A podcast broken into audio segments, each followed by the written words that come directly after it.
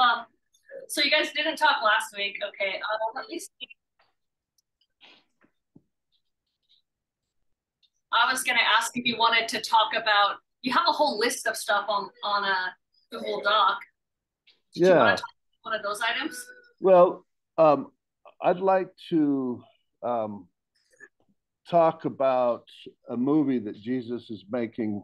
Um, uh, that's that's my imagination is that Jesus speaks to me by showing me movies, and um, they're very slowly rolled out because uh, I have to help him make them. Um, so yeah, tell me about the picture. You got that up there? Oh no, I'm just getting oh, set up. This okay. is the one that we started last time, and I'm just going to do a couple. I'm just going to do a couple things. I'm just okay. moving stuff. So okay. yeah, talk about your movie. No, no problem. Uh, so I can tell you about uh, I'd, like to. It's, it's, very interesting what happened this morning. Um, so I I'm making this uh, with Jesus. Jesus is making this movie. It's a hundred part movie called Jesus Verse, the movie and vision. So he's portraying the um, the movie itself as a slow vision. That I'm going to roll this. You're going to see a vision, Greg. The nice thing is it's going to be recorded. Uh, so unlike Nephi, it's like, oh, I had this dream. Let me tell you about it. No, this is the vision. So when you're watching this, this is the vision. It's still an approximation, kind of like you're painting. Here's an approximation of what I see in my head. Emily could tell us, um, and her hands and so forth. Um, and so that's how this hundred part movie is portrayed. Well, interestingly, like on a number line, uh, Jesus did this thing. He, um, I'd already done movie number one, movie number two, movie number three, and then he inserted a prelude, like movie zero. And so, like on the number line, like, oh, we just moved back to part zero. And then he went later, um, I don't know, it's probably at part five or something. He went to minus one. And so I'm like, okay, well, this is a prelude to the prelude. And then he just kept going back on the number line and these are these are preludes. They're uh, I guess in music when you have an orchestral score, you'll have an overture that sets the themes and so forth. And so I thought, okay, I'll I'll just go with it. Um, and in the most recent one, um, minus four. So like. Also, now you go backwards. Yeah. Yeah. Um, he, he, he um, the movie's called uh, Childlike and childish. Just a minute, I'm going to kick my dogs out.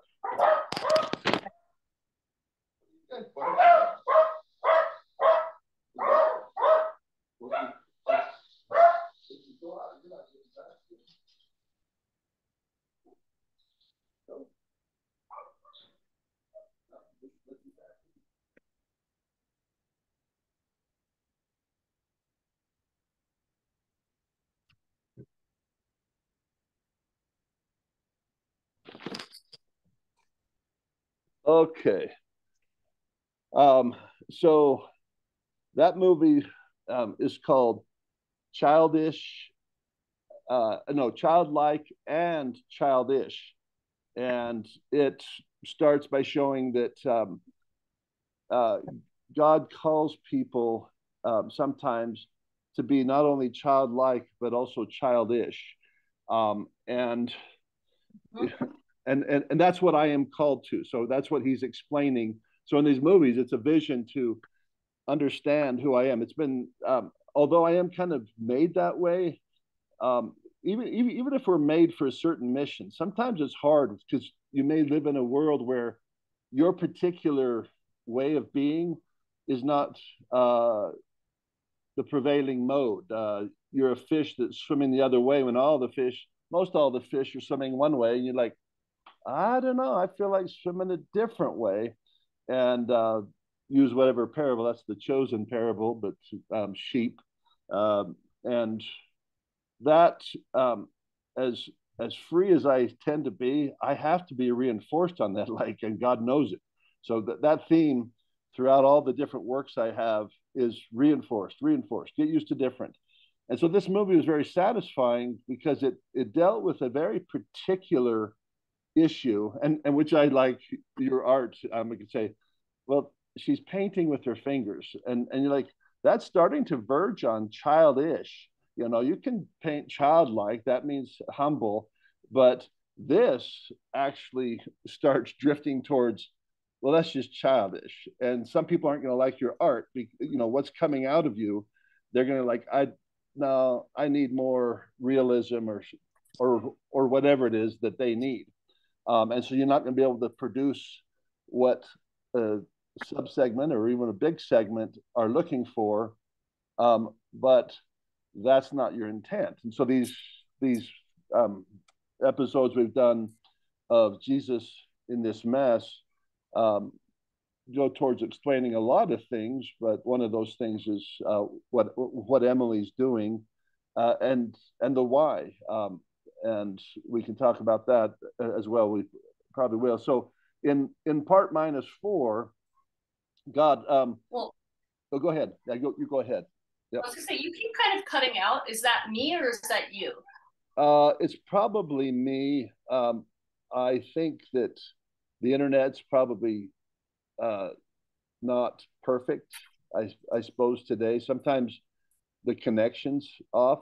Um, but uh, yeah. Well, sometimes mine's bad too. Yeah, yours yours is coming Looks like through. okay right now. Yours is coming. Okay, through. looks like it's okay right now. Yeah, yours is coming through okay. clear, and and even if it's not, I've got the recording on my side, so um, they're catching this. They may not want to, but um, uh, okay. regard.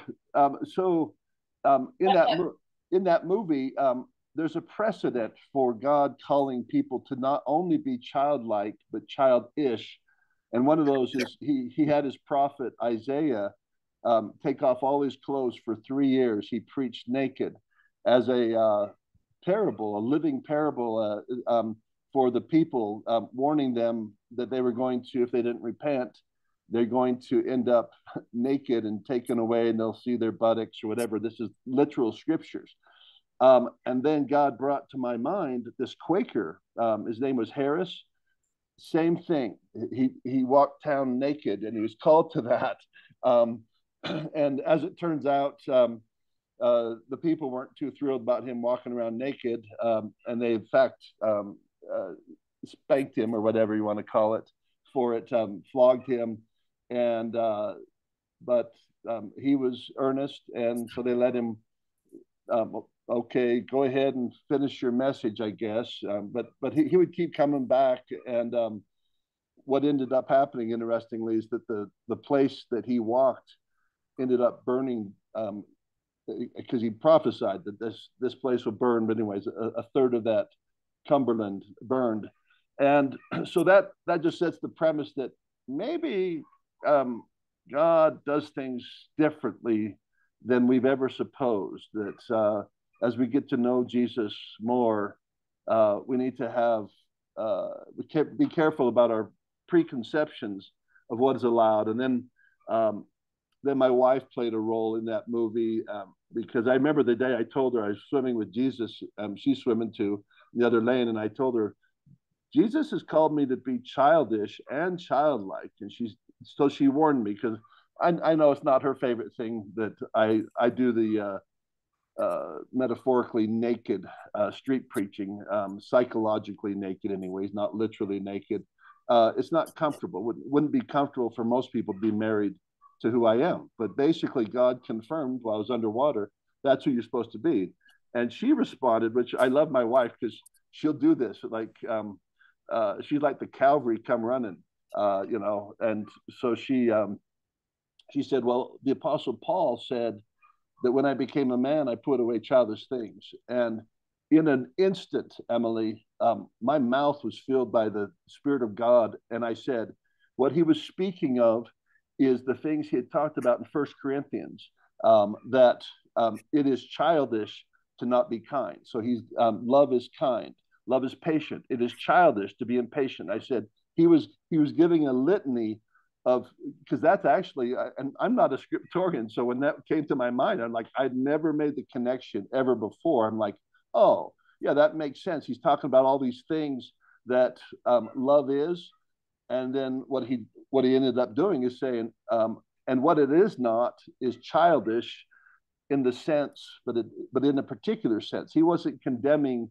uh, Isaiah for running around naked like some little kid who forgot his clothes, um, nor was he condemning other things and people who God calls to be, you could call it weirdos, you could call it, but but childish. And so that that movie, I've just about described the whole thing. Um, God had me make, and it was very satisfying. Like, okay, thank you. You've explained it to my satisfaction, but also then my wife can watch it, um, and other people if they want. Like, what are you doing? Do you really want to know? Just go watch the movie. I don't have to explain it to them and get all scripturally and so forth. But uh, that's not my primary concern. Is other people. It's like myself. Um, to, to strip down is not easy. Somebody ought to try that, just like as an experiment. Take off your clothes and walk around, not for three years, just do it for a few days and see what that, see how easy that is. And you're like, I don't want to. Yeah. Well, guess what? Even if you're Isaiah, it probably took some getting used to, uh, but you can get used to almost anything. So you can be a sinful person. And if you just keep keep with it, pretty soon you'll your family will get used to, oh he just does math yeah that's great he does math but at first it's going to be way awkward hey we don't do that or whatever the sin happens to be but uh, but regardless if it's a sin or not when, when, you're doing things that those around you um, don't approve of that's very hard to escape from. And so god has had to build this fortification so that i will stay in his game so that i will continue. And and everyone ultimately if you want to stay in relationship with god you have to build a similar fortification. Maybe not to do childish things because not everybody's built called to do childish things like not everybody paints with their fingers like emily but um, everyone who's in relationship with god is going to be called to do things that are difficult that like that, that you could easily pull out and say i'm not going to do that anymore and it's the thing that god you know that's what he wants you to do um, and so that, um, I guess, is the emphasis that I'm having. I'm, I'm, explaining to you right now, Emily, and to others who are watching, why I so, I mean, I put a tremendous amount of energy, and I have for years, into um, reinforcing the things that God is telling me to do because they're pretty. Uh, they leave me in, uh, in an ambiguous state, a vulnerable state, a risky state. Um, and to stay in that place um, is is hard, even for me. And like I said, I've been trained my whole life to kind of defy authority, but it's at a whole new level. I mean, because one, you stick it in the religious realm, like that Harris, he showed up at church, not just on the streets, but one time he came to church. That's when they said, "Okay, that's enough of that," and they uh, that's when they flogged him. Uh, so Jesus is not calling me to um, run around naked, literally, but so much figuratively that's true and so uh, before i tell you what part five is um, uh, do you have any thoughts um, yes i do um, it was cutting out really bad for a while there but now it's starting to do better. So um but i think i got the the gist of it. Uh, so so I think if people, I don't know how it's going to cut off for people, but if you only heard the word naked, you might get totally the wrong idea. but I think what you're saying and what I'm understanding is you're called to do things that are uncomfortable and they're not, and people will see it and be like, that person's crazy or that person's doing something weird or that's not part of the status quo, like the current status quo for people to do.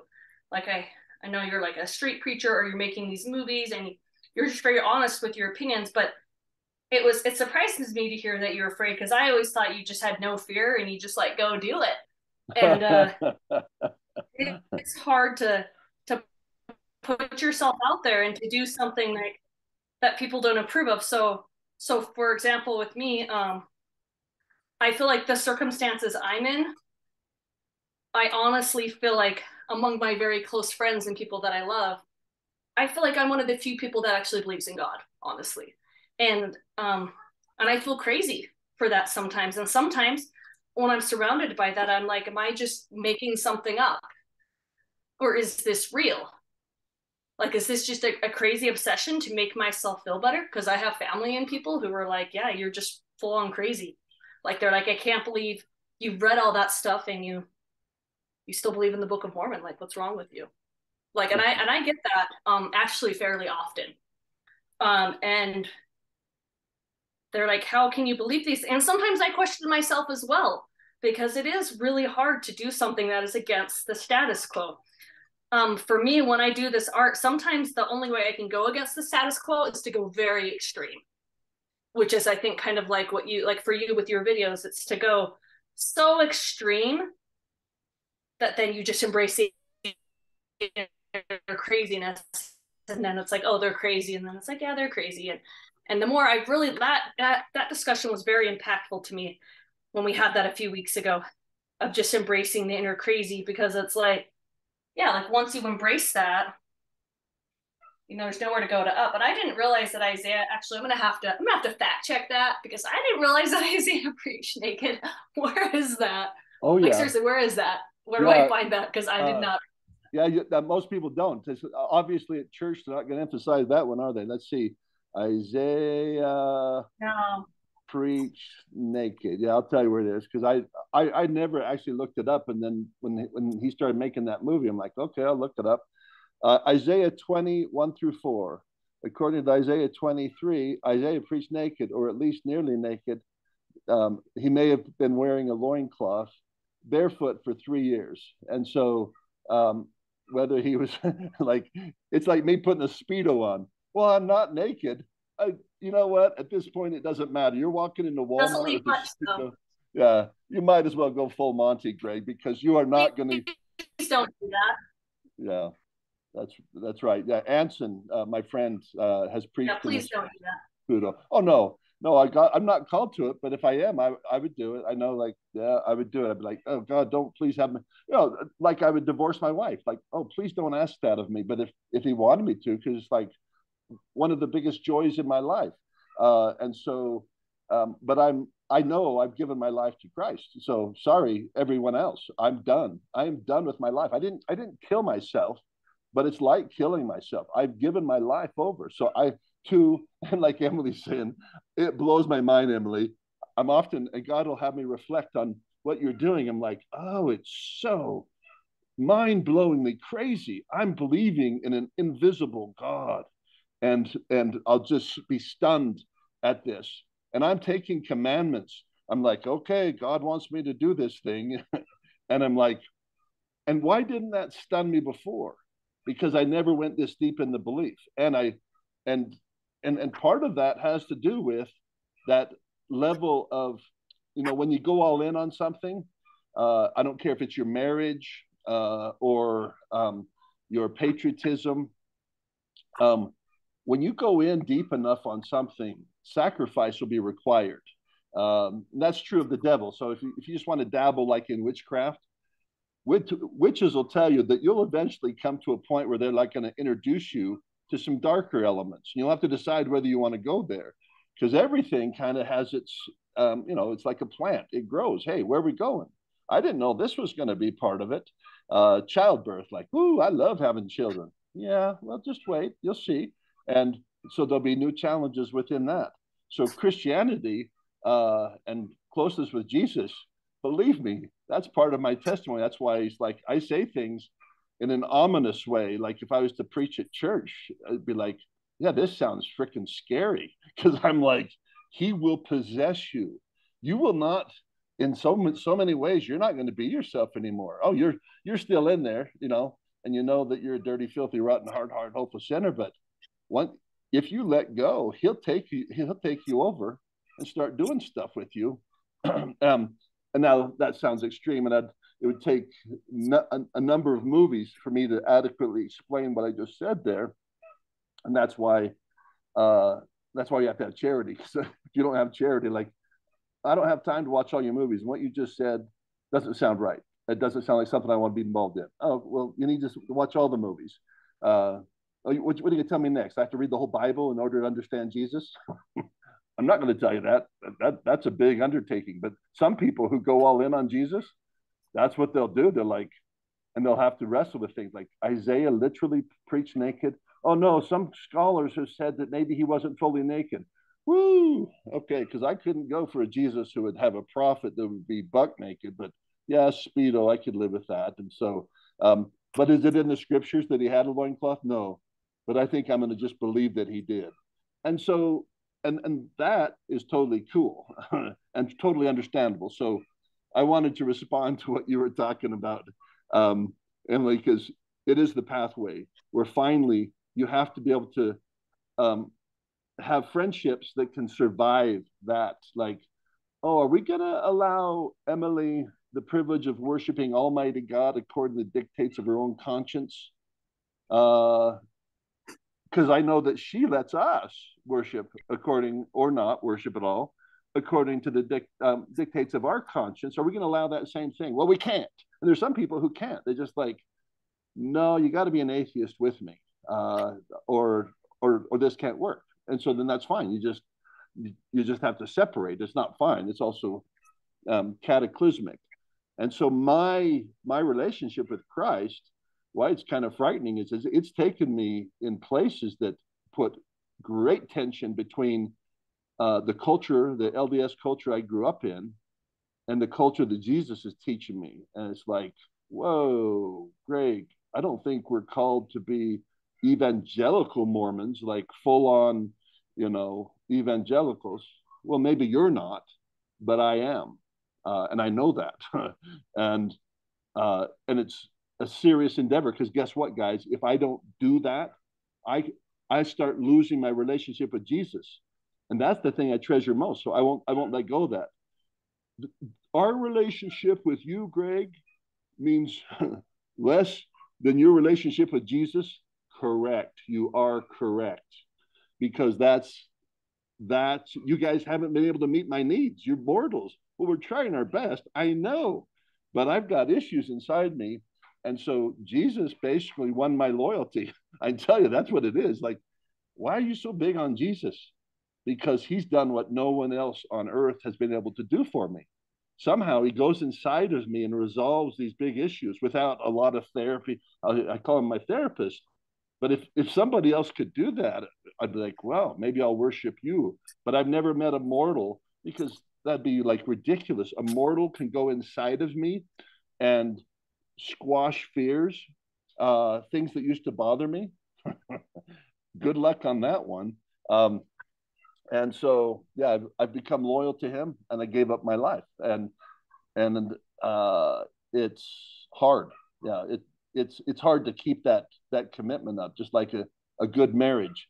Uh, you know, you can have a marriage that drifts down into okayness, but if you had a great marriage, you got to work hard to keep that marriage because you're going to get older. You know, maybe you get grumpier. Like, well, you're, yeah, you have to work at that. Just like we have to work at keeping a country, a beautiful, free democracy.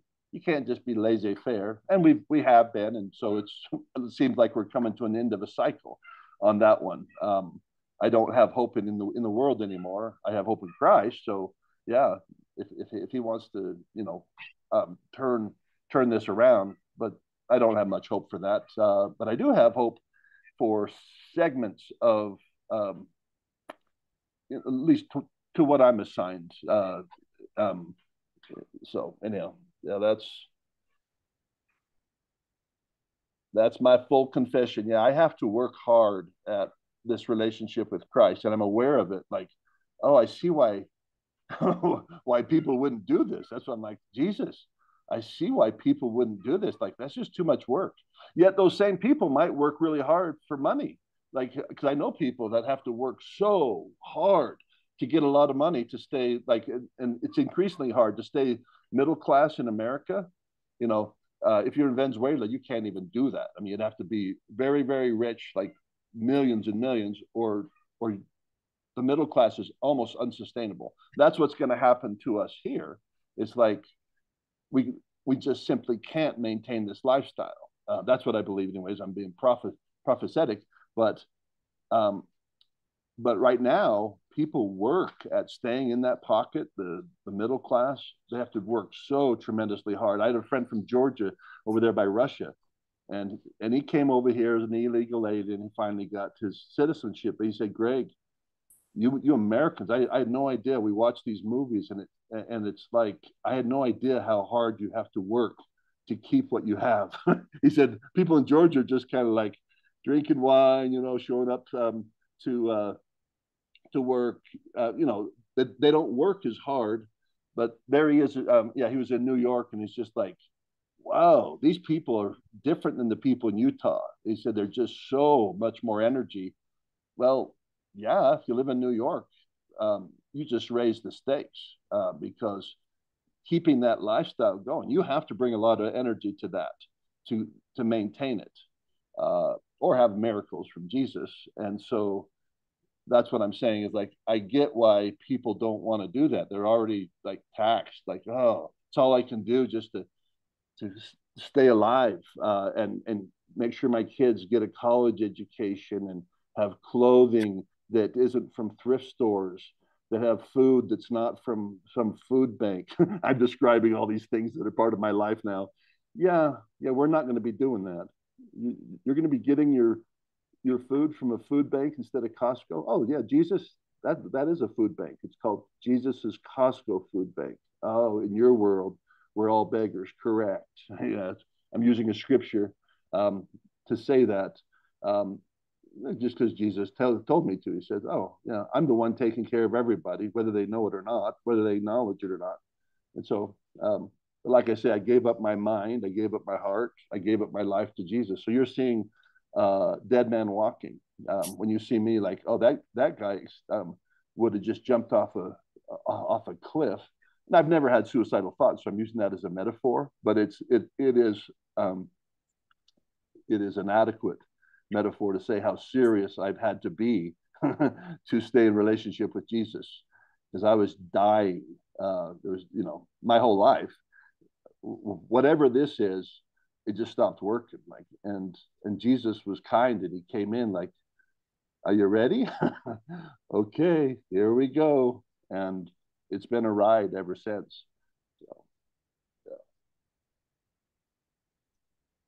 Yeah, I like um I wanted to touch on something you said earlier, you know, about sacrifice. I think everyone's called to sacrifice different things. Like for you choosing to go without, you know, and finding other ways of living. I um especially like so what I mean is there's a difference between paying 10% tithing that you feel like you have to pay and that's like a, a habit and you just do it. But when you don't just give it all to an organization like that, to like your religious organization, and you try to honestly help out people, I found that it's really a struggle to to give money and to give my means and my time. Um, it's hard. Uh, like like I said, there's just it's hard when you're not like you have this lien looming over you and it's like if you don't do this you can't do this. You know when, when you have that there's for some reason it's easier i guess. But when you have more money like so the more money you have the more 10% is. Where now you're not talking about pennies you're talking about thousands and thousands of dollars. And then the thing about it is it's all really up to you. Um, i know that's something i've struggled with as i've um, changed a lot of my religious beliefs is just um, like I'll be honest, I don't pay tithing to the Church of Jesus Christ of Latter Day Saints, and I haven't for quite a while. Um, and that's a whole personal thing. But I keep trying to find ways to give and help others and to give to my community and to give when I hear of someone in need and just being able to give to them. And it's a lot harder. It's very much so harder than just being like, I'm going to have this auto withdrawn um, every month on the first. Uh, this money is auto withdrawn. I don't even have to think about it. It doesn't even really like a sacrifice because it's just coming out. And it's like part of my paycheck practically you know? And so it's different when i'm like oh the situation comes up. I feel like i should help.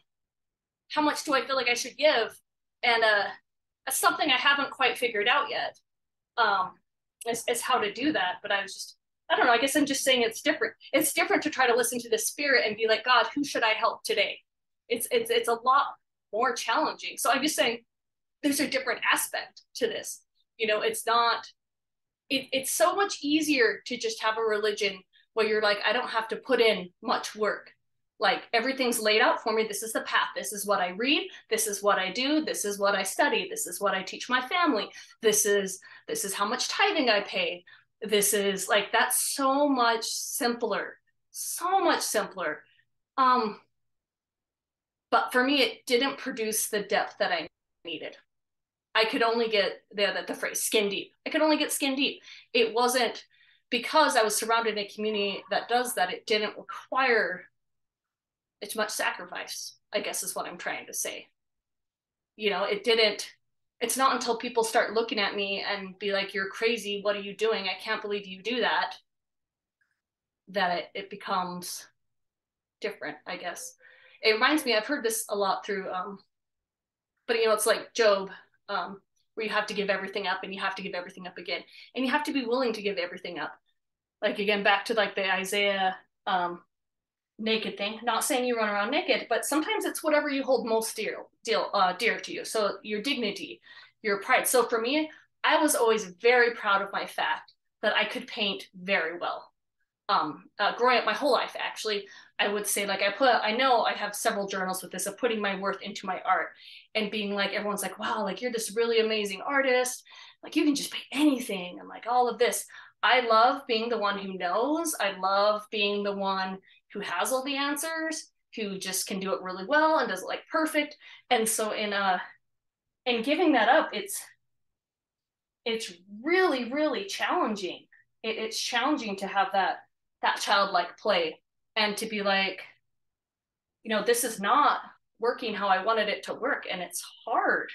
It's hard to give all of that up and be like, you know, God, I'm trying to choose your way and I'm not and, and again, I'm not perfect, but again, because of when you're in with an organized religion, like for me, like with uh, Mormonism, there was you do X, Y, and Z, and therefore you are a good Mormon, and therefore you are fitting this bill. But if you don't do X, Y, and Z, there's like this incredible amount of shame that comes. That's like I'm a bad person. I I'm doing this wrong. I'm not gonna go to heaven. I'm and so you have to like. It's just a really, really big struggle um, and actually, anytime if I don't go like to an organized religion church on Sunday, I get this, I still do, I get this like immense guilt. But when I do go, I'm like, sometimes, not always, sometimes it's really good, right? But sometimes like the most meaningful moments are just at home or uh, I did an artwork about this once and I probably talked about it. The most, one of the most spiritual experiences I ever had was when I was really sick in the hospital and um, and I was kind of dying and I didn't know it. Um, I had a ruptured appendix and I had the blood poisoning. I can't think of what it's called, sepsis. I had like sepsis and I was really, really sick. And because I think I was brought so low, it was um like that was I remember I, I have a whole series of art about this and I wrote a lot about it, it was just this whole idea of our hospitals holy places and where are holy places, you know, because it's like you need to be in holy places and it's like well that's the temple that's what i grew up with. But i found that when i'm in the midst of these crazy shit, like when i was in the hospital i felt so not say holy i felt like i was in a holy place where there was i felt like there were tons of prayers there. I felt like there were tons of people that were just searching for answers all over the doctors helping people the you know the people there the family it was like everybody was like coming together trying to help and and, and in some ways it was a very spiritual experience. I actually used to do when I was really sick like that I had to go for follow ups. I actually used to do paintings in the hospital. I would bring my art stuff with me. I would bring like a little jar of paint, like just like a couple, and I would do oil paints like this. And I would bring with me, and I was in the waiting room. I would just like start painting, and I would just like try to make. I used to one of my things used to be painting, not like street preaching, but I would like paint in weird places and that was part of one of my series for a while was just where can I paint where I'm not supposed to? You know, it was like, oh, I'm in the hospital, I'm in a waiting room, and I'm just like pulling out my gloves and uh, turpentine, not really turpentine because it doesn't travel very well, but I would just have like paper oil paint, you know, some kind of toxic stuff, not hurting anyone. Um, you know, as long as you're wearing gloves and you're, I should, I should give that a warning. If you are choosing to paint with your fingers and you're using oil paint, you really should wear gloves. Um, I mean, you don't have to. Uh, oil paint is probably the most toxic of the paint. A lot of these colors I'm using are cadmium red, this has a lot of bad stuff in it. Um, any of the cads, cadmium yellow, this is also a really toxic one. So like, I call these my poison paint. So don't don't eat this stuff. Uh, just throwing that out there. Disclaimer: Do not eat paint. Okay, it's not good for you. Um, don't let your animals or kids eat it either. Anyways, but just I guess in some ways I used to do a lot of that too, and maybe I should do I should do that more. I should start trying to. I need to make art more. I only make it Sunday mornings when we talk now, but I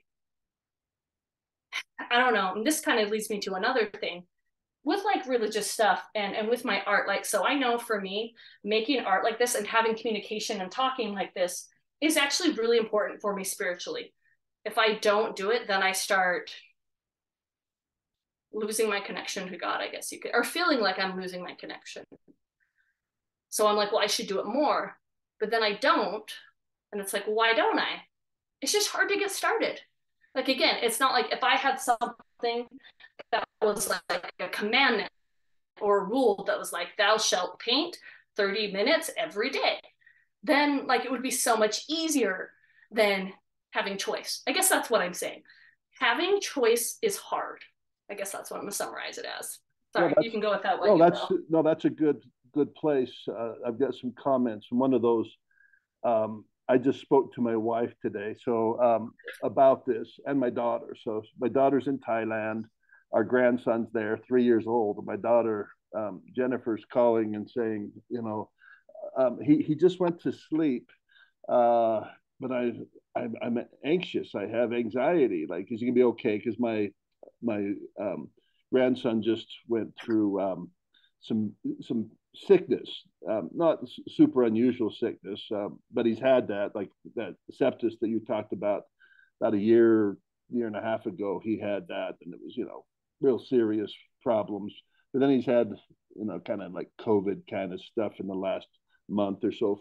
You know, when you're a little kid, probably a little, especially a little kid in Thailand, you're going to be sick because that's how you develop immunities. And so for mother, that's very distressing. And she's um, talking with my wife about like, how, how do I find peace? And my wife is emphasizing, of course, Christ and, and putting that child on the altar. It's like, okay, Jesus, I'm here uh, I've done everything I can. He's in bed. Uh, you'll have to take care of it because you know maybe that child dies during the night. Like, oh, what should I have done? I should have. Well, you need to let your heavenly Father know. Wake me up if there's something I'm supposed to do because you're not the only one responsible for your child. There's a there's a bigger adult um, in the room, and his name is Jesus or Heavenly Father or Holy Ghost. um, and um, that is a beautiful thing to tell yourself if it allows you to just go to sleep because that's what my daughter should do. And the psychologists would say, well, what you need to do, dearie, is lay down and go to sleep and not worry about it.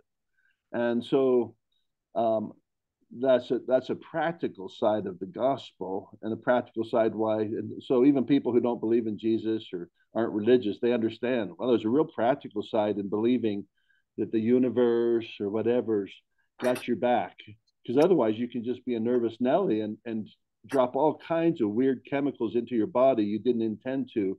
There's all these hormones that are just terrible for you. They'll help you gain weight if that's what you need. Cortisol, uh, you know, uh, adrenaline. Well, I don't want those negative things, right? So you need to change your thoughts. Well, but my life is under pressure. Yeah, you have no idea, and I don't have idea, but there is one who does oh, you're gonna have to do me do that Jesus thing. No, you don't have to do that. Do whatever thing it is that you do. Um, it's just that some people have found comfort in the truth because you have your truth. You can go ahead and speak it to me, but I have my truth. And mine is based on real evidence because I can tell you this it's part of my testimony. This is a testimony that wouldn't go over very well at church. Yeah, there's if there was another God other than the devil, I think I might worship him instead of Jesus. And I've told Jesus that, like, you're kind of hard, you know, like, uh, take up your cross and learn of me. This is a guy who died on the cross. He got nailed to a cross and he invites his followers to metaphorically, hopefully, take up their cross. That sounds ominous. and it's meant to, to kind of prepare you for what your relationship will be like. Um, but any good relationship's going to have encumberments. So um, it's it's a devilish thought to say that joy comes encumbered. That's what the devil preaches all day long, all the advertisements that you can have joy in your life un, un, unencumbered. No, that's that's incorrect. That's false. But it, some people like to believe it, and they just hold on to that blankie. I'm going to believe it, even if it. Um, and sometimes they, had, in order to believe it, they have to take drugs uh, of various sorts, sometimes legal, sometimes not, uh, in order to sustain that belief. And sometimes it can't even be sustained in there. And I would say because Jesus, he will leave the 99 to come and find you. and I say that almost in an ominous way because I feel like that's what he did to me. And when when he came for me, it was like labor. It's like, oh, so if I'm a baby coming down that that birth canal, the Jesus birth canal, you're saying it might hurt. It's going to squeeze at the very least. It's going to squeeze, and if you've got uh, some resistance, you may end up breech, and it may take a longer to come down through that and come out gloriously, like, oh, I found a new life. Um, and so there is a reason why Jesus has inserted into his story things like take up my your cross or things that are pretty dramatic like lose your life in order to find it. You must lose your life. You're talking about like death? Yeah or approximation or back to your your thoughts uh, emily about the the sacrifice that you require. No one needs to go out and, and and do a sacrifice that jesus is not requiring. And in fact what here's what he's teaching me is that he will prepare the sacrifice. So he's told me greg I will prepare your sacrifice. And what is my sacrifice? It's you. Uh, the Father helped prepare um, my sacrifice. And so, what did the Father give? His lamb that he offered to himself, I guess, the Father, was his name was Jesus. And so he was without blemish, and that was what the, the Jews would do. And he had to prepare that sacrifice. And part of that preparation is he had to go through tribulations, be spit upon. Well, can we just skip the spit upon and the whipped and the rejected came unto his own, his own received him not? No, you can't skip that. That that would not be acceptable to the Father. Whoa, this Father has high demands for the kind of sacrifice.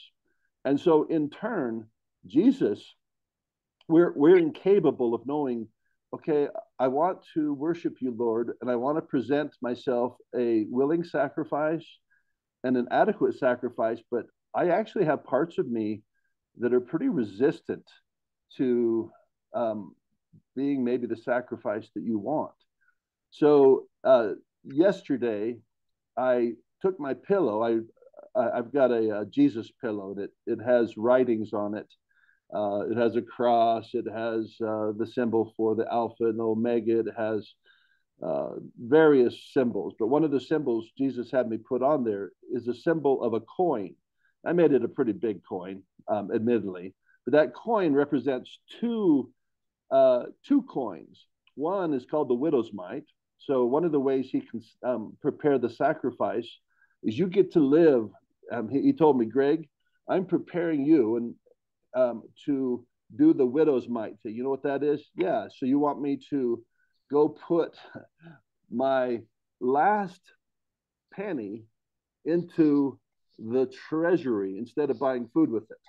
Yeah, an approximation of that. And Jesus hasn't required me to do that actually at that level, but that's the parable. Um, and so some that's what he does. He, he will prepare people um, with enough poverty that they're pretty close to that. When they give, whether their time or their money or their talents, giving them freely, like the, the widow, they will they will have a story in their life where they actually did that, and they will know that they could not have prepared that because they would not have. They're like, no one wants to get down that low to be like, okay, I got rid of all my stuff um, and I'm just down to my last mite. Now, where's the treasury box?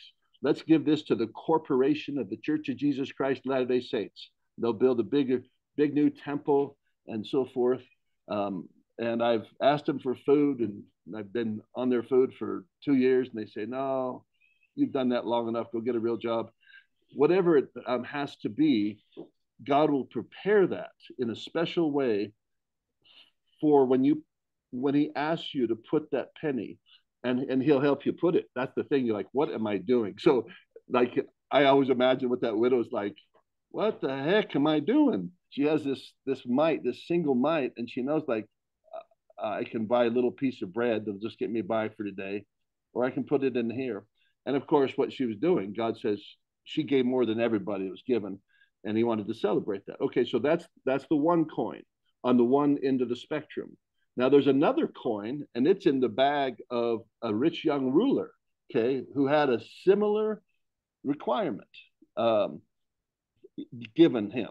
And we're not all, like I say, on these extremes. Jesus isn't usually telling a person, take everything you have, like he told the rich young man, um, ruler, take everything you have and dump it there in the temple treasury, or in, in this sense, uh, uh, more like Emily's talk about. Uh, forget the formal church I want you, because in that time, Jesus said, go give it to the poor. So he didn't specify, but I imagine uh, give it to your favorite charity or um, uh, or to people on the street, and then come follow me. Um, and like, uh, well, how much am I supposed to give them? All of it. And so that those are two extremes. Um, and so that coin is there to remind me of um, what God does is that what he's doing, he's helping um, prepare a sacrifice that, that when you offer a sacrifice to him in his name, that it's properly prepared, that it really um, approximates um, a sacrifice that he cares about. Because there's another part in the scriptures where this is the Old Testament. He says, I am sick of your sacrifices. People bringing their lambs and turning it into a barbecue. I, you know, because they get they did get to eat the sacrifices, um, and so it probably smelled like a barbecue. So, woo, I love sacrifices. It smells like a Texas Roadhouse around here. So there was that, but he um, he was tired.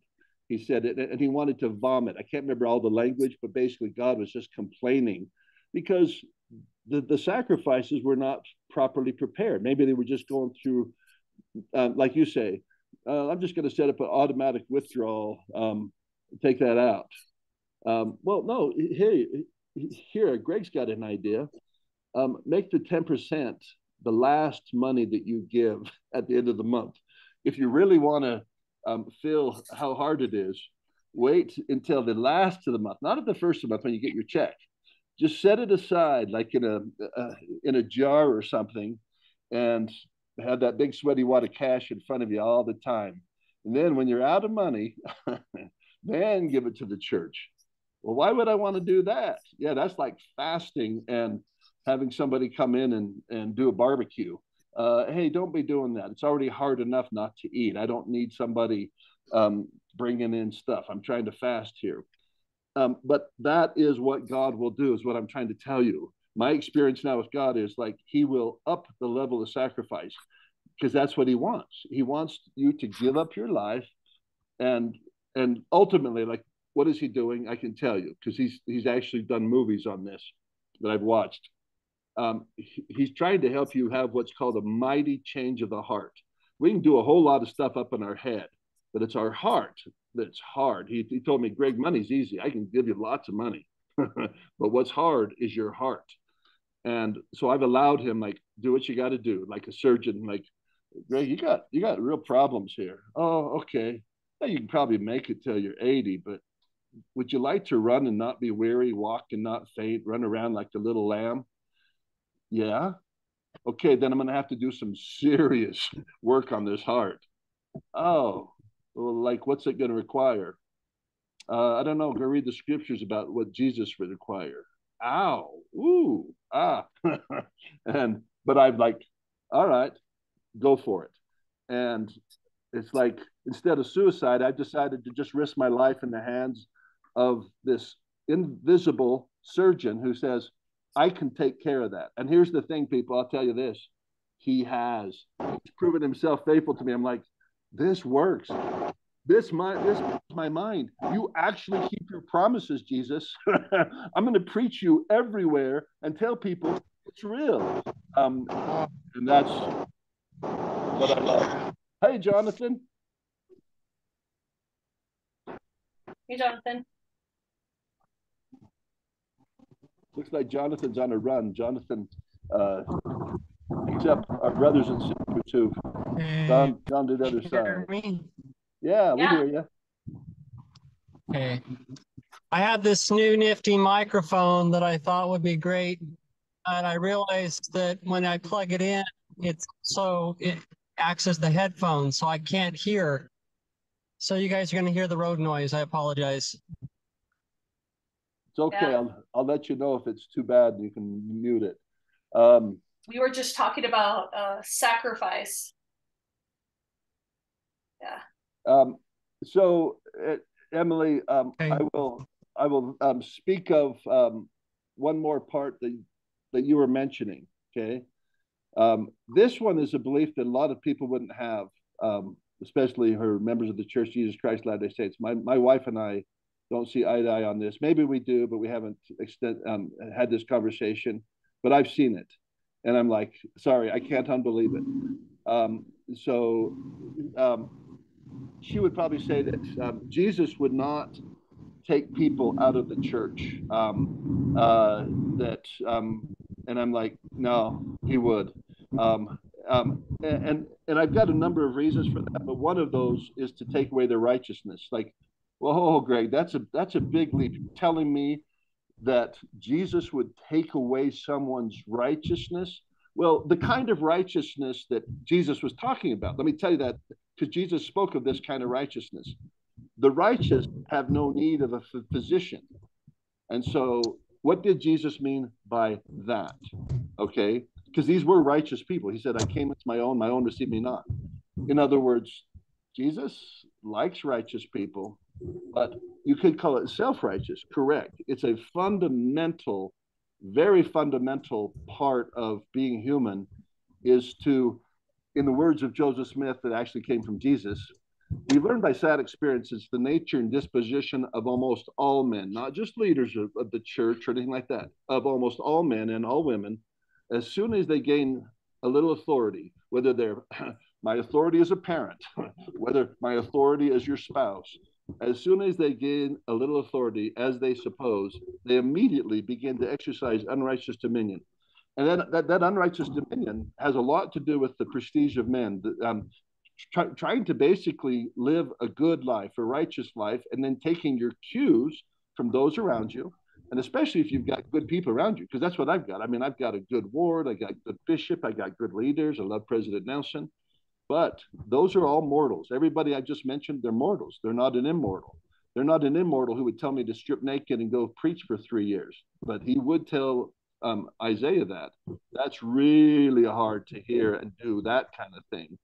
Or if he says, out of the church, what?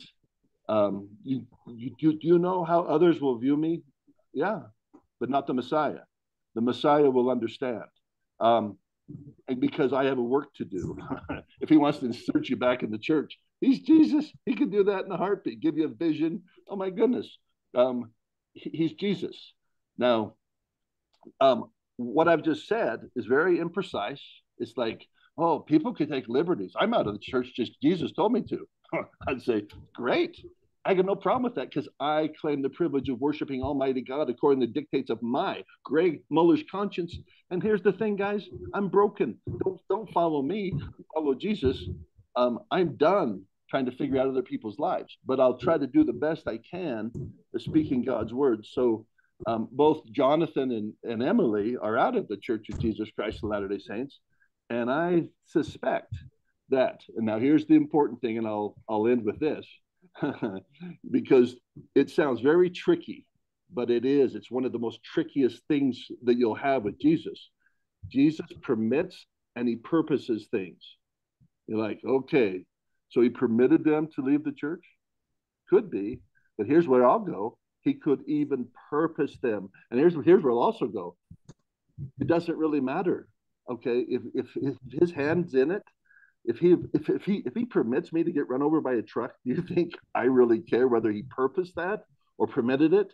I'm like a little kid. I didn't know the truck was coming. I need angels here if you're gonna. It's like no, uh, suffer it to be so for now. So I honestly resolved that, but like, it doesn't matter, Jesus, whether you purposed my grandson to die or you permitted it, because my mom died when I was nine years old. It's the same. I'm to play out my life. Um, but for some people, they want to cook their noodle on that. Like, nope, God is good. So I just resolve it in the childish, childlike way. Like, God's good and he knows what he's doing. And so if he permitted or purposed Emily to uh, leave the church so he could do whatever work, I'm down with that. I don't know. Um, maybe you're wrong. Yeah. I, and I'm going to emphasize that to anybody I talk to. Yeah, maybe I'm wrong. But here's the thing maybe you're wrong too. Um, and maybe the only one who knows what's really going on is Jesus.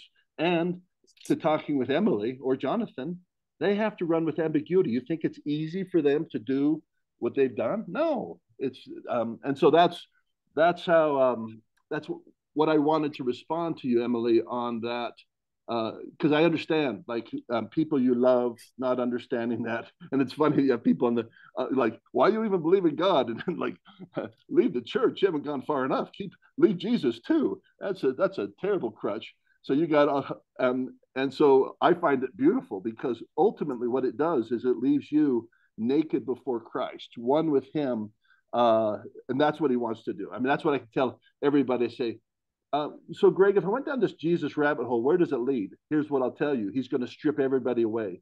Everybody. It's just going to be you and Jesus. What do you mean? I mean that if you are holding on to be supported by mortals Jesus doesn't want that. He wants Jesus, our only joy be thou. Jesus, our only Savior be thou. Um, now, whether he does that in this life or continues afterwards, I don't know. But I do know that's what he wants. At least that's what I understand. That's what he wants of me. So I can even back off that and say, I don't know what he wants of you guys, but I can tell you what he wants of me, stripped away, where I will follow him. I don't care what my wife says, my prophet, my church leaders. He just wants it it's me and Jesus. Hashtag hear him. I will. And in, in in order to do that, I've had to give up my life. It's like Jesus, you've asked me to give up my life. My social life is now toast. Everything's toast, but it's not because uh, He's allowed me to retain wonderful people in my life, like you guys, but also my wife, my children. So, but I know that if he if, if he said I got, I need to prepare a sacrifice, He could take them away because uh, I, I have friends, dear friends, who He's done that they, they are not living with their family. They've been separated, and it's for a wise purpose in Jesus. That's what I would conclude. I'd say he's doing this. So when I, uh, I'll end with this. So when my daughter called this morning, worried about her son, um, whether he'd be okay to sitting there sleeping, I, I, and she asked about the anxiety. Well, how do you get rid of this? I said, it's there for a purpose, and this is what I believe. It's there to draw you close to God. Uh, this is what I really believe that He has. He creates tribulation and it has one holy purpose. The rest um, isn't great, but the one holy purpose, the, it, can you seek? Seek and you shall find. Can you turn towards um, those resources that are not material? They're not finite. They are where moth and rust can't corrupt. They are in, in an invisible place. And that's what, Emily, you were speaking of, like when you went to the hospital yeah, Emily understands this so deeply that you have to be brought so low, so difficult circumstances, and then uh, all of a sudden you find yourself in this place of some weird joy um, and feel support. Like there's angels here, and there's there's mortals who care, and you and you start living in like some kind of hidden kingdom, and then years later you're still reflecting on it. Like, yeah, that's that's that's what I want. Uh, that that kind of peace and it's messy to tie back into our theme. What you're watching is Jesus TV. As I turn the um, the speaking turn over um, to Emily and Jonathan, but you're watching Jesus TV. Uh, you can call it whatever you want. You're watching YouTube, but I like to call it Jesus TV. That Jesus is making. I like to see acknowledge His hand in all things. And this is an episode of Jesus in this mess. And so we're trying to find Jesus in our respective messes. And Jesus is doing with us what he'll do with other people. He's starting now to gather people. And you, you notice we're not at church right now. We're we're gathering like in an informal thing. That is that is trending right now. That that's huge. That's what he's going to do. try not to resist it. We're not resisting it. Like, okay, let's see what happens. And we don't try to force it either. Like, we have to meet together or we're to die. no, we let Jesus do it. Okay, back to you guys.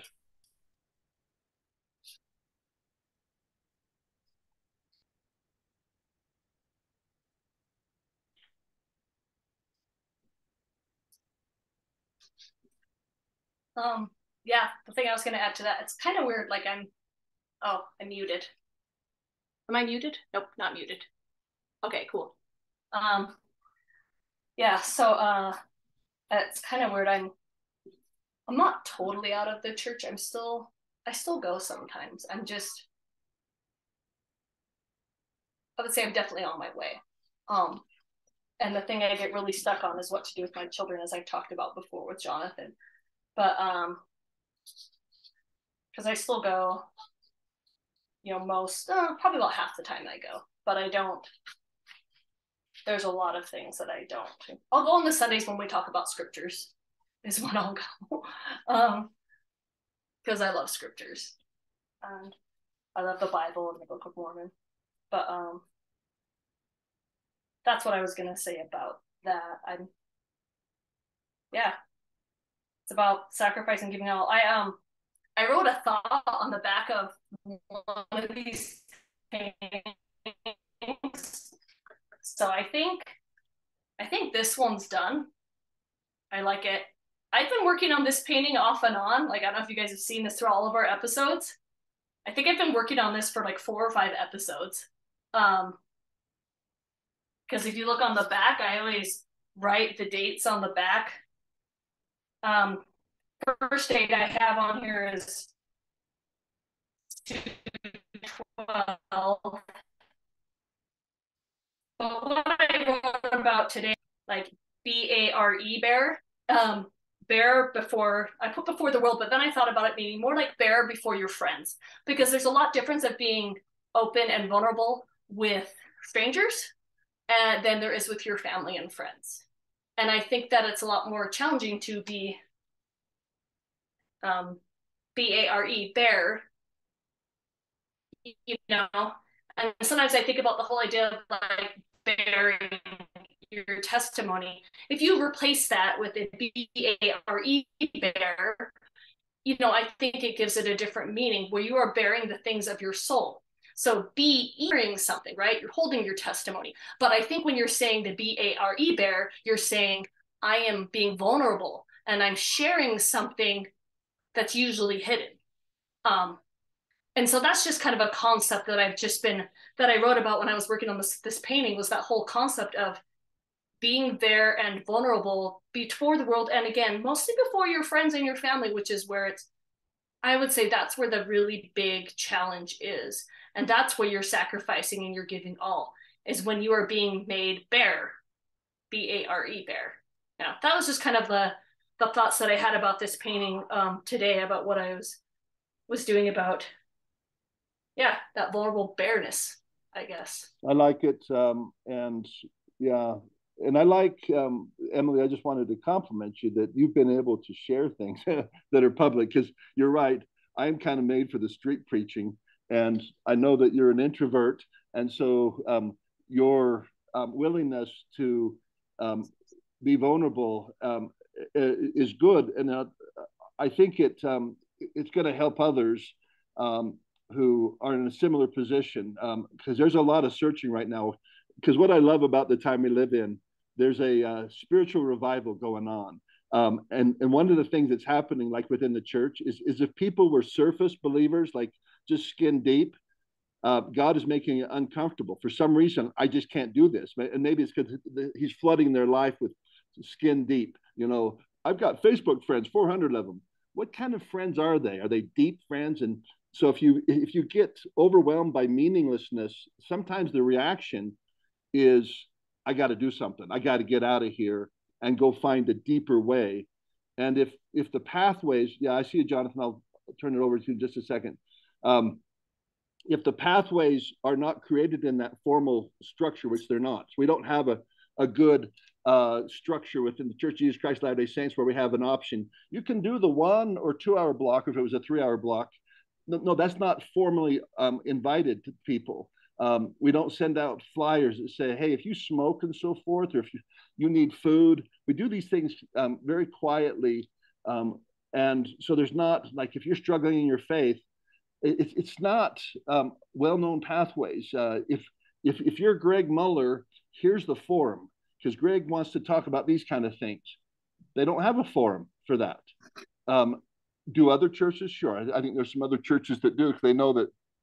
Um, but um, you're having to build these these pathways, and so um, yourself, uh, you know, and which is fine. That's what Jesus is doing. So I just, hey, Jesus does what he wants with his church, and he also does what he wants with me, my family, and so I I have to content myself, although I can find um, fault, and well, that's just not very comfortable to go and and do that. Even though the fault I'm finding is not malicious, it's just simply I see people suffering um, and I believe we could create structures.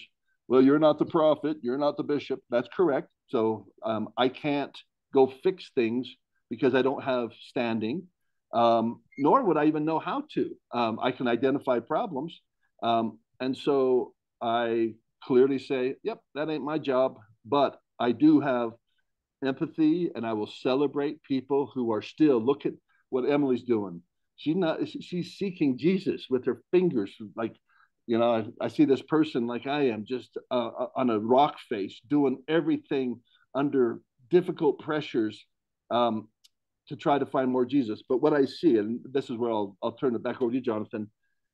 And this is what God has given me eyes to see. You you live, Greg, at a time of spiritual revival, also spiritual death.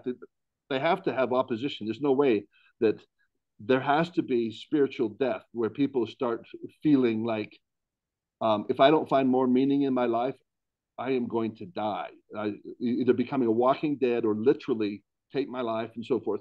Men's hearts will fail them. The other side of that is what, you know, well, um, wh- where's the silver lining to this, Greg? The silver lining is what's happening, and which I have eyes on, is people having spiritual revival. And that's what, and I'd say, what evidence do you have? That's what I'm doing right now. I'm on the rock face. I'm going to seek Jesus till the end of my days. Uh, if he knocks me off the rock face and I die, become an atheist, that's that's his business. But he knows I'm not trying to do that. But hey, uh, so back to what I saying. Um, God takes away even our righteousness. Okay, Jonathan, you're on. You got to turn your mic back on though. Oh yeah, thank you. Um, all right, so just a couple things. I think you guys are probably close to the time when somebody needs to go. I'm glad to stay for as long as you guys want to because I got here late. so that was the first, I wanted to say a couple things. Number one, so when you sent the text about um, tomorrow's daylight savings time, and I was like, oh, well, Arizona doesn't have daylight savings time, so I don't need to worry about it. So there was a, a lapse in my cognition wherein I thought that I thought that because you guys were changing times that that wouldn't affect me, but of course it does because that means it's a different time in Utah. My apologies for being late. Um, number two, Greg, um, for however long we, we do for the rest of this, I, I have, I'm on the road today and I have sounds. So if you can talk right into your mic, um, I can hear Emily a little better than I can hear you. Um, Okay, well, you sound good. You're you're coming through fine now. So go ahead. Okay. Um, so last of all, um, and this may be my final and only comment because um, I know we're close to the time when things need to wrap up. Um, but I'm, I think my only comment is that I am I am interested to see where this particular part of the conversation goes. Um, because of my particular place, it's rather strange to me to be talking to people who actually have my background, um, the same background as me. Um, I think I I've gone through phases of resolving myself to the fact that I don't have a people, um, and and yet um, I can see that there's some some good that can be done here. Um, I guess comments to around that, like uh, Emily and I have talked in the past about children. Um, you know, and the interesting thing about that is that I kind of have the feeling that there will be those who will also be in this strange outside place. And that's actually encouraging to me. Um, it's like as as people were leaving Egypt, you know, the, the Israelites, you know, um, uh, the, the analogy falls apart there, being that there are others who support you. But I, I can see that in all ages of time. Anytime there's been a conversion to a new idea, there, there's I'm sure parents have wondered, well, what's going to happen to my children? Um, and it seems to me the encouraging thing to me is that what I've what I've seen is that I've discovered that whenever there's a movement in truth, it doesn't just happen in one place. It's like, you know, you end up discovering that somebody clear across the world is asking the same very question.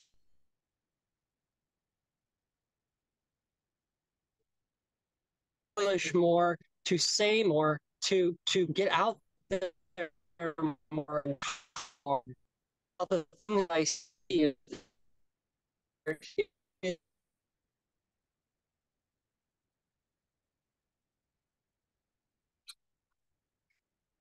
remember it being very, I remember seeing in a meeting um, amongst people who Hey, hey, hey, of my faith. Jonathan, This was Jonathan? years ago. Jonathan, And, uh, and being told by God, Jonathan? this is not your tribe. Jonathan, And I'll be honest, it kind of scared me Jonathan, because I was still very much rooted within. Jonathan, Jonathan. Jonathan, Jonathan. Jonathan, have a tribe. Jonathan, Jonathan, Jonathan, But Jonathan, I find that tribe unless I um unless I open my mouth and I talk about the things that I see, Jonathan, Jonathan, Jonathan, Jonathan. the same thoughts, the same Hey, Jonathan, Jonathan, Can you hear me? Jonathan. Oh crap. Yeah, Jonathan, I hear you. Turn off your turn off your video. Turn off your video. Leave your leave your mic on. Turn off your video. There Okay, go. can you hear me now? Yep. Yeah, that's a lot better. You cut out almost all of that. Oh crap. Um, okay, let me synopsize. Basically, it's it's. I remember years ago I was in a uh, uh, a meeting with people of my own faith, and uh, the Spirit said to me that this is not your tribe, and that kind of blew me away. I didn't know what to do with that, uh, and it scared me. I'll be honest. Um, because I was still very much entrenched there, but I could feel myself kind of pulling away in certain ways. Um, and I loved the people around me. And so, so that was, that was difficult. But I, the reason that I open my mouth and I talk about these things, the reason I write is partially, I think it's because I know that the more that I do, the more likely it is I'm going to find one more person and then one more person. So there's a there's a tribe of people who are asking these very questions. And the, the question of what does what do the children do? What are the where do the next generation go? Well, I have this sense that the more that we talk about things, these things, the more that we'll find a place for the generations that come in the very people who this resonates with. That's that's basically my comment. Good comment. Did you catch that? Yep. Emily, can why, why don't yeah. you, uh, Emily, Sorry, why don't you, why don't you finish up, um, because we're about ready to wrap up. Um, uh, if you have any other thoughts. Yeah. Um, yeah, totally. Two thoughts. Uh, one, it's funny. You call me an introvert. I'm I'm actually an ambivert. So like I'm actually pretty extroverted in a lot of ways, but sometimes I am introverted.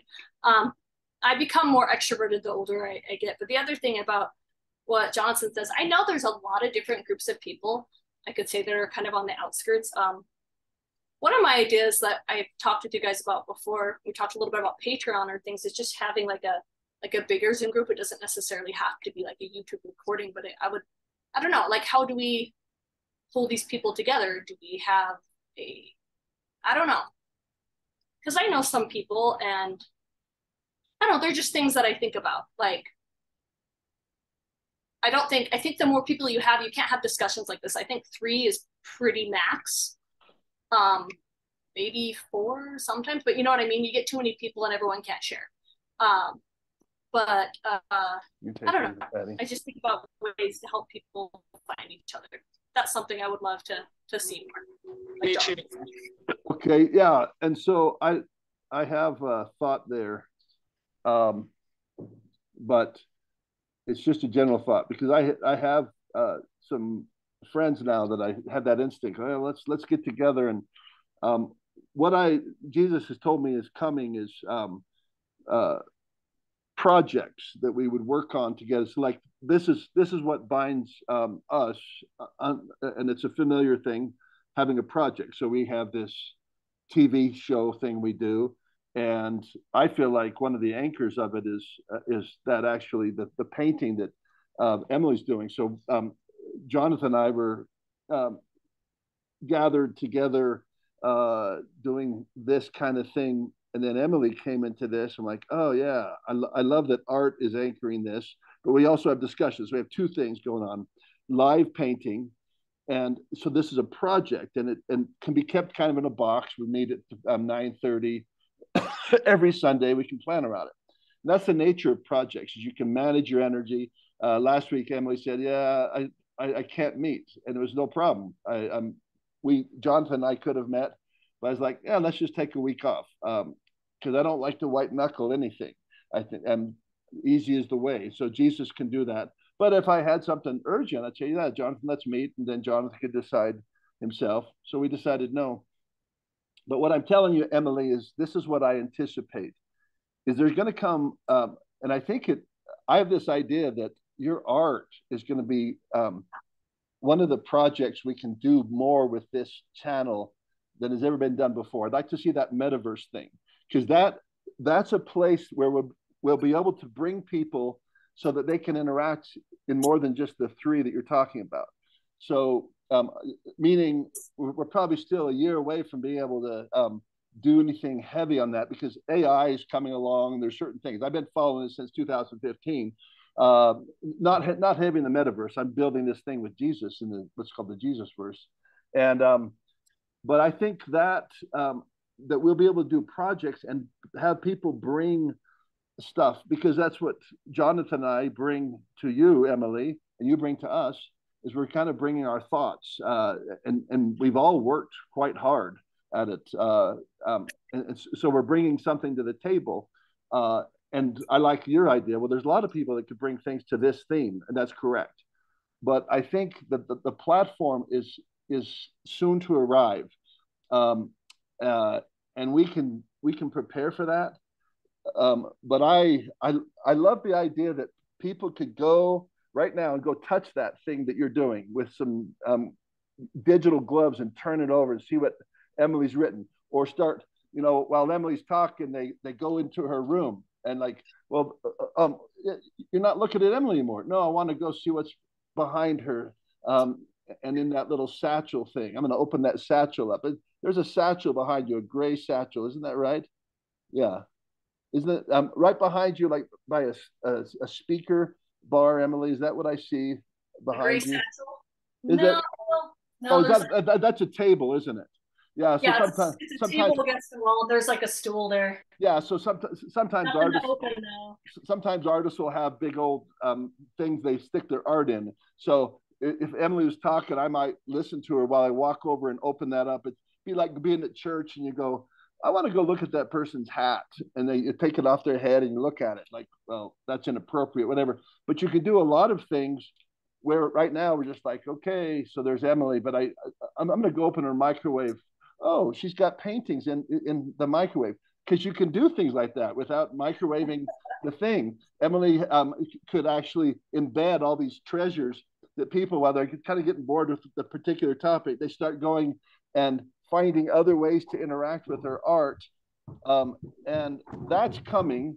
Um, and we can start prototyping towards that. And that would then give people, because um, if we do it in the name of Jesus or Jesus themed, then we will get people um, who uh, who like technology, who like Jesus, uh, who like art, um, who like uh, you know, and are in similar circumstances. So that's my suggestion, anyways. Is uh, and it's actually just bringing it up again. What we've talked about. We already all said, yeah, let's do the metaverse. Be some of the first to the metaverse with uh, Emily's art, so that we can do shows and invite people to those things. What do you think about that? that that's it on my thoughts on that. Yeah, my my last thoughts are, are I just finished two paintings. Um, so this one I'm taking off the edges. This is one that I just did today. Um, I decided to leave. Well, I've worked on it off and on through the doing the texture on the background, and I tried to do a very little of Jesus, like almost how little can you do and still know it's Jesus. I decided I'm going to call this one "Made Bare," B A R E, and there's just not as much on there. Like it's very, it's more simple. Um, I love that. And then this one. I really like that one. That's yeah, nice. I like. This, I like this one a lot. I'm not sure on the exact pricing of this. It'll probably be somewhere between probably around 250 or 300. I have to measure the exact sizes. Um, this one is more like the 350 or they're like 400, probably like the 400 dollar range, probably about 400. Yeah. It's, um, so this one's either it's either 16 by 16 or 15 by 15. But this is a bigger one. And one of the really cool things about this one is actually on the back, which is where I have like so many weeks of notes and things on there. I'll probably call this one "Coming to Jesus the Wrong Way," um, and I'll and we'll probably write something for it. Or maybe I'll have Jonathan write something for it. But anyways, I'll be posting those online on the social media stuff and I'll keep working on the web stuff. Um, yeah, so those are kind of the two. This one had a lot of many, many layers of just paint and just kept building and building and building. Whereas this one, again, the made bare, um, this one was just all about not having very much, but still having meaning, I guess is what it is. It's about having less rather than having more. Yeah, nice. those are kind of the two thoughts. Good. You can see them on there. Yeah, that's all for me. I have okay. a quick thought before we go. Yeah. So um, I love both of the paintings. Um, very grateful. Like um, I really love that new one that I hadn't seen before. Um, I like them both, but um, so thanks for sharing those. Um, yeah, that's really cool. I, somehow I like the abstract um, and the just the way it's. Yeah, I don't know. Anyways, um, I had another thought real quick about um, about other people. Um, two thoughts occurred to me. Number one, um, a beginning is if anybody's still listening to this episode um, and has listened all the way through, um, would would you please make a comment in the comments section of this video? That's a way to begin. Um, I we I think it would be cool to hear from somebody. Um, and maybe we can begin to encourage people to do that. Not so much because we're trying to, you know, like, you know, get the algorithm on our our side, but more so that we can feel like um, like we know that more and more people are out there um, and kind of take it from there. The other thought that went through my mind was prayer. Um, well, before that, I, I started thinking about maybe I got to go out and share this in a bunch of places on Facebook, even though I hate Facebook, you know, or this or that. And, and, and yeah, that might be, maybe I'll do that. But I I know myself well enough that I I probably you know it's not my favorite thing to do, but the point being is I, I actually thought you know what I think I am going to do is that I'm going to begin to imagine more people coming, people that we can talk to, um, and I'm going to start imagining uh, means and ways to communicate, even if I don't understand what they are, and begin to thank God for those things before they've come. Um, because this is important. And it's like, and the, the other important and, and strange thing to maybe put out there is that whatever this is, it's not a church. Um, it's like the, the one thing that is nice is that it's like we're not really trying to create something outside of what already has been created. It's just um, it's just a place for the people who resonate with the things that we are talking about to meet, and we'll just see how that all plays out. Maybe maybe we'll meet at some of these functions that that Greg is always doing, like his Jesus dance or different things. Maybe that'll happen. I don't know, but but I kind of wonder. It's like this this program, weekly program. I'll say this is the last thing. It came about almost by chance, really, and so I kind of think that God was in that, and that you know God can um, can do it again and again uh, to bring about what will um, be the thing that we're looking for. And that's all I have to say. Excellent. Okay, good. Well, I'll see you guys next week.